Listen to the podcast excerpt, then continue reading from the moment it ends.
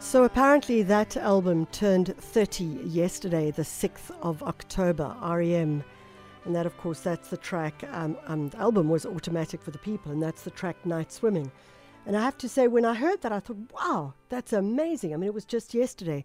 But when I listen to the song, I do start to feel like, wow, maybe it was actually 30 years ago. The song has a kind of feel about it that uh, maybe has shifted and changed.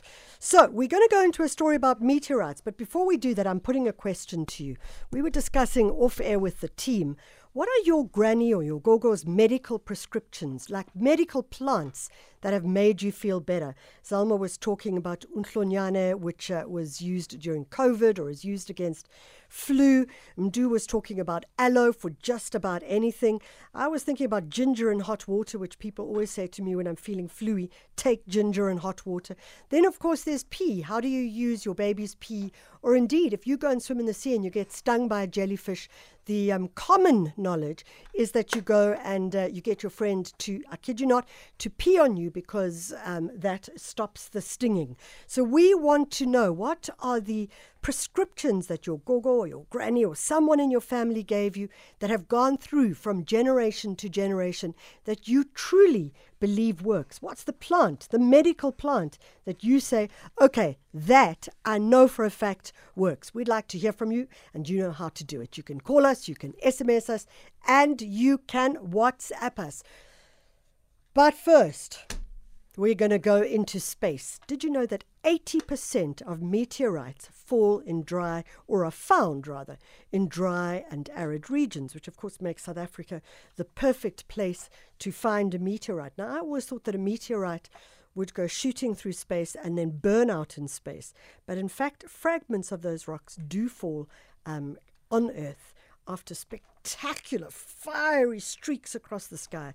And to explain a little bit more to us and to tell us about some meteorite discoveries that we found in South Africa, we've got Professor Roger Gibson, Professor of Structural Geology and Metamorphic Petrology, University of Witwatersrand. Professor Gibson, thanks so much for joining us.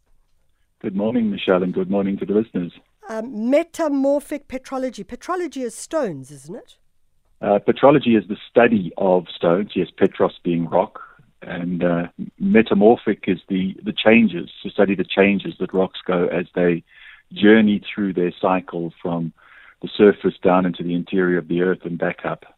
So tell us what a meteorite actually is, because obviously we kind of think of that light shooting across the st- sky. We think it's a star, it could be a shooting star, it could be a meteorite. What is that and how does it work? I, I, think you did quite a good job of explaining it to everyone in the lead Michelle. Um, just, just the only two things I would say is that the shooting star's official name is a meteor. Oh, uh, so that's okay. the bright light. Yeah. But the meteor at the heart of the meteor is a fragment of rock from outer space, from one of the other rocky worlds or moons of the inner solar system. And uh, it basically comes in at incredible speeds of over 40,000 kilometers per hour. So the friction uh, that that happens as this object hits the the atmosphere, even the very thin upper atmosphere of Earth, causes everything to to start to light up and and actually burn. So rock actually burns as it comes through by friction against the atmospheric molecules. You know, you've written this wonderful article in um, the conversation online, and in it you describe a meteorite as a cosmic Rosetta Stone. And of course, we know the Rosetta Stone to be the ancient, ancient tablet with the very first writing, I think it was, on it. Why do you describe it as such? Uh, well, it's it's really exciting to work on these uh, these uh, objects. Uh, firstly, these um, meteorites are almost all, overwhelmingly, 99%. They date from about the first 1% of our solar system's history. Yeah. So they are by far the oldest things we will ever hold in our hands. So it, it, it's quite staggering and humbling to have that. Uh, you may have heard uh, a couple of weeks ago that a, a, project called OSIRIS REx from NASA yes. landed landed a capsule that contains a whopping 250 grams. So imagine you're baking um, uh, equipment for a cake and, and, think of what 250 grams. It's incredibly small they put in billions of dollars to retrieve uh, a, a pieces of a, an asteroid called Bennu, um, which is a carbonaceous chondrite, um, or a carbonaceous asteroid.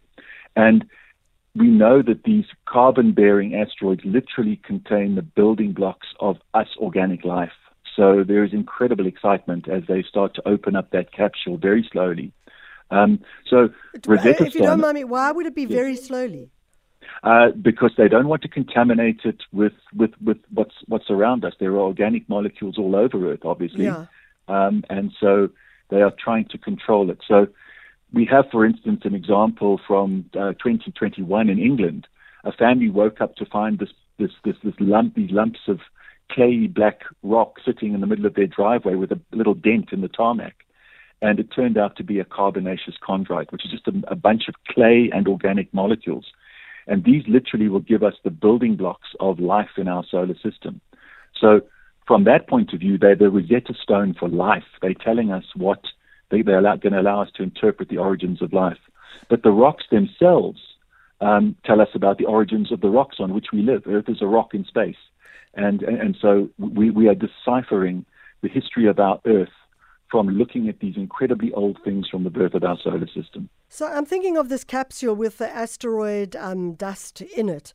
And it immediately takes me to some horror story or science fiction story. I, th- I can't remember which one it was, where the scientist puts his hand through a plastic um, hole into this uh, cleared space where the science rock or whatever it is. And of course, it turns into an alien and it grabs his hand and pulls him in. I mean, aren't you kind of worried about that sort of stuff? Well, yeah, the wonders, the wonders of the universe. Yeah. What, what do we know? But, but, but essentially, essentially, yes. I mean, the- you know, obviously there is a defensive um, aspect to it. Yeah. We don't want to contaminate Earth with something. We don't think there's necessarily anything that's alive, but we know that life is actually something.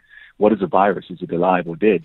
Um, but the, the, the major thing, and if you look at the, the security and the, the uh, cleanliness protocols that are observed in sending objects into space on space probes, for instance, Mars, to make sure that they are sterile so that they don't contaminate uh, other Mm, systems, uh, exactly. other, other worlds. So it, works Wow. both ways uh, in terms of um, uh, the contamination, uh, the possible threat.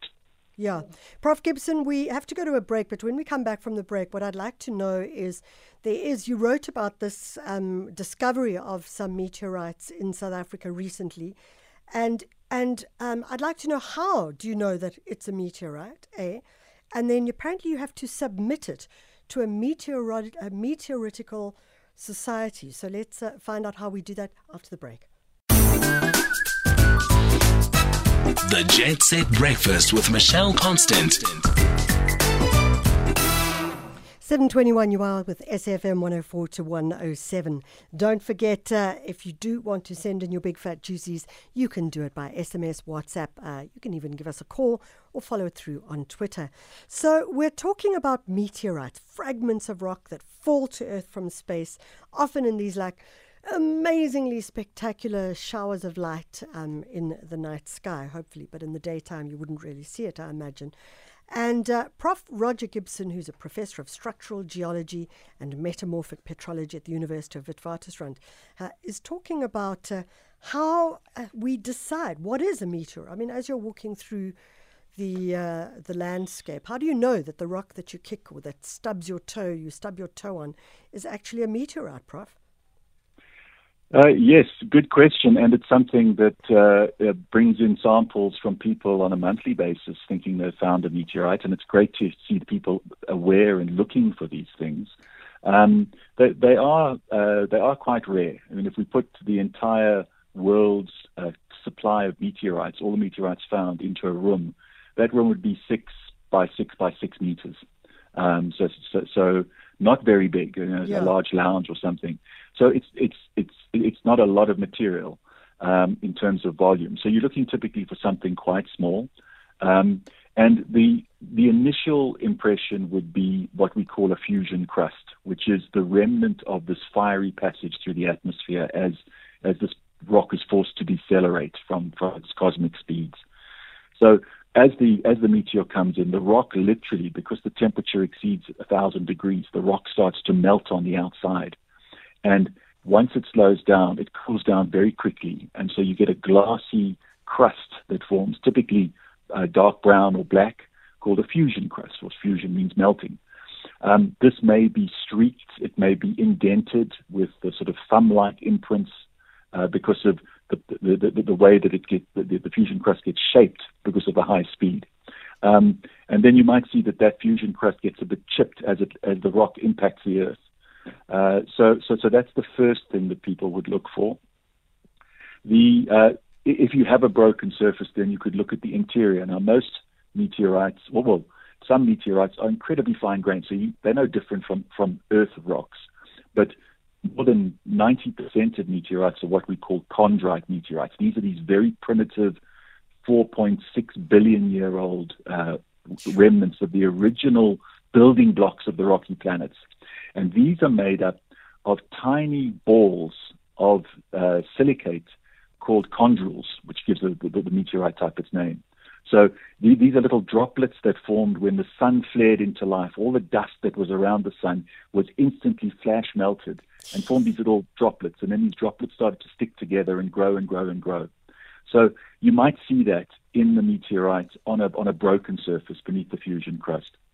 But after that, it's a case of taking it to the lab and actually uh, making, uh, doing the petrology literally slicing it open, getting a very thin sliver to look at under microscopes and with electron beams and stuff like that to to, to identify it. And there, there, are, there are distinctly different features in these uh, meteorites compared with what Earth rocks look like. It's absolutely amazing. I mean, when we think about um, the universe that's in our brain, but also the universe that's out there, um, it feels as though we will never come to final answers about anything.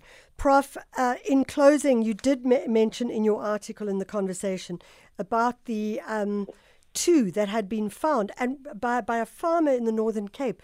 But what's interesting is he finds two meteorite fragments, and it turns out they're both different. They're not even from the same meteor. That's correct. I mean, hats off to, to Gideon Lombard for being able to do this while working as a farmer, to be able to spot these things, particularly in the rocky landscape and, uh, in which he works. So, so he's got a very keen eye. The two, the two fragments were found about a kilometer apart, three years apart, so on three, uh, one in 2018 and one in 2021. And he got in touch with us after uh, the, the, the second discovery because he wanted confirmation. He had a strong feeling the fusion crust was there and that these were actually meteorites. And so our first job was to say, well, we know that these meteorites can break up in the atmosphere and, and, and shatter. Uh, and so could it be just two pieces of the same meteorite? And we were very surprised and very happy to note that when we applied all our techniques, they cannot have come from the same parent asteroid in the asteroid belt. They're from two separate ones. So what what a, what a coincidence! You know, lightning yeah. might not strike the same place twice, but meteorites are landing very Apparently close together. So. yes. Prof. Gibson, we'll leave it at that. Uh, thanks for a fascinating science class there. It really is absolutely brilliant. Prof. Roger Gibson is a professor of structural geology and metamorphic petrology at the University of Witwatersrand. As he says, um, meteorites, they are the cosmic Rosetta Stones. What a beautiful way to describe a meteorite as it um, tells the story of our history and our, the history of our solar system, how it was born. 1% of the oldest building blocks of our universe is what they are. Absolutely love that one.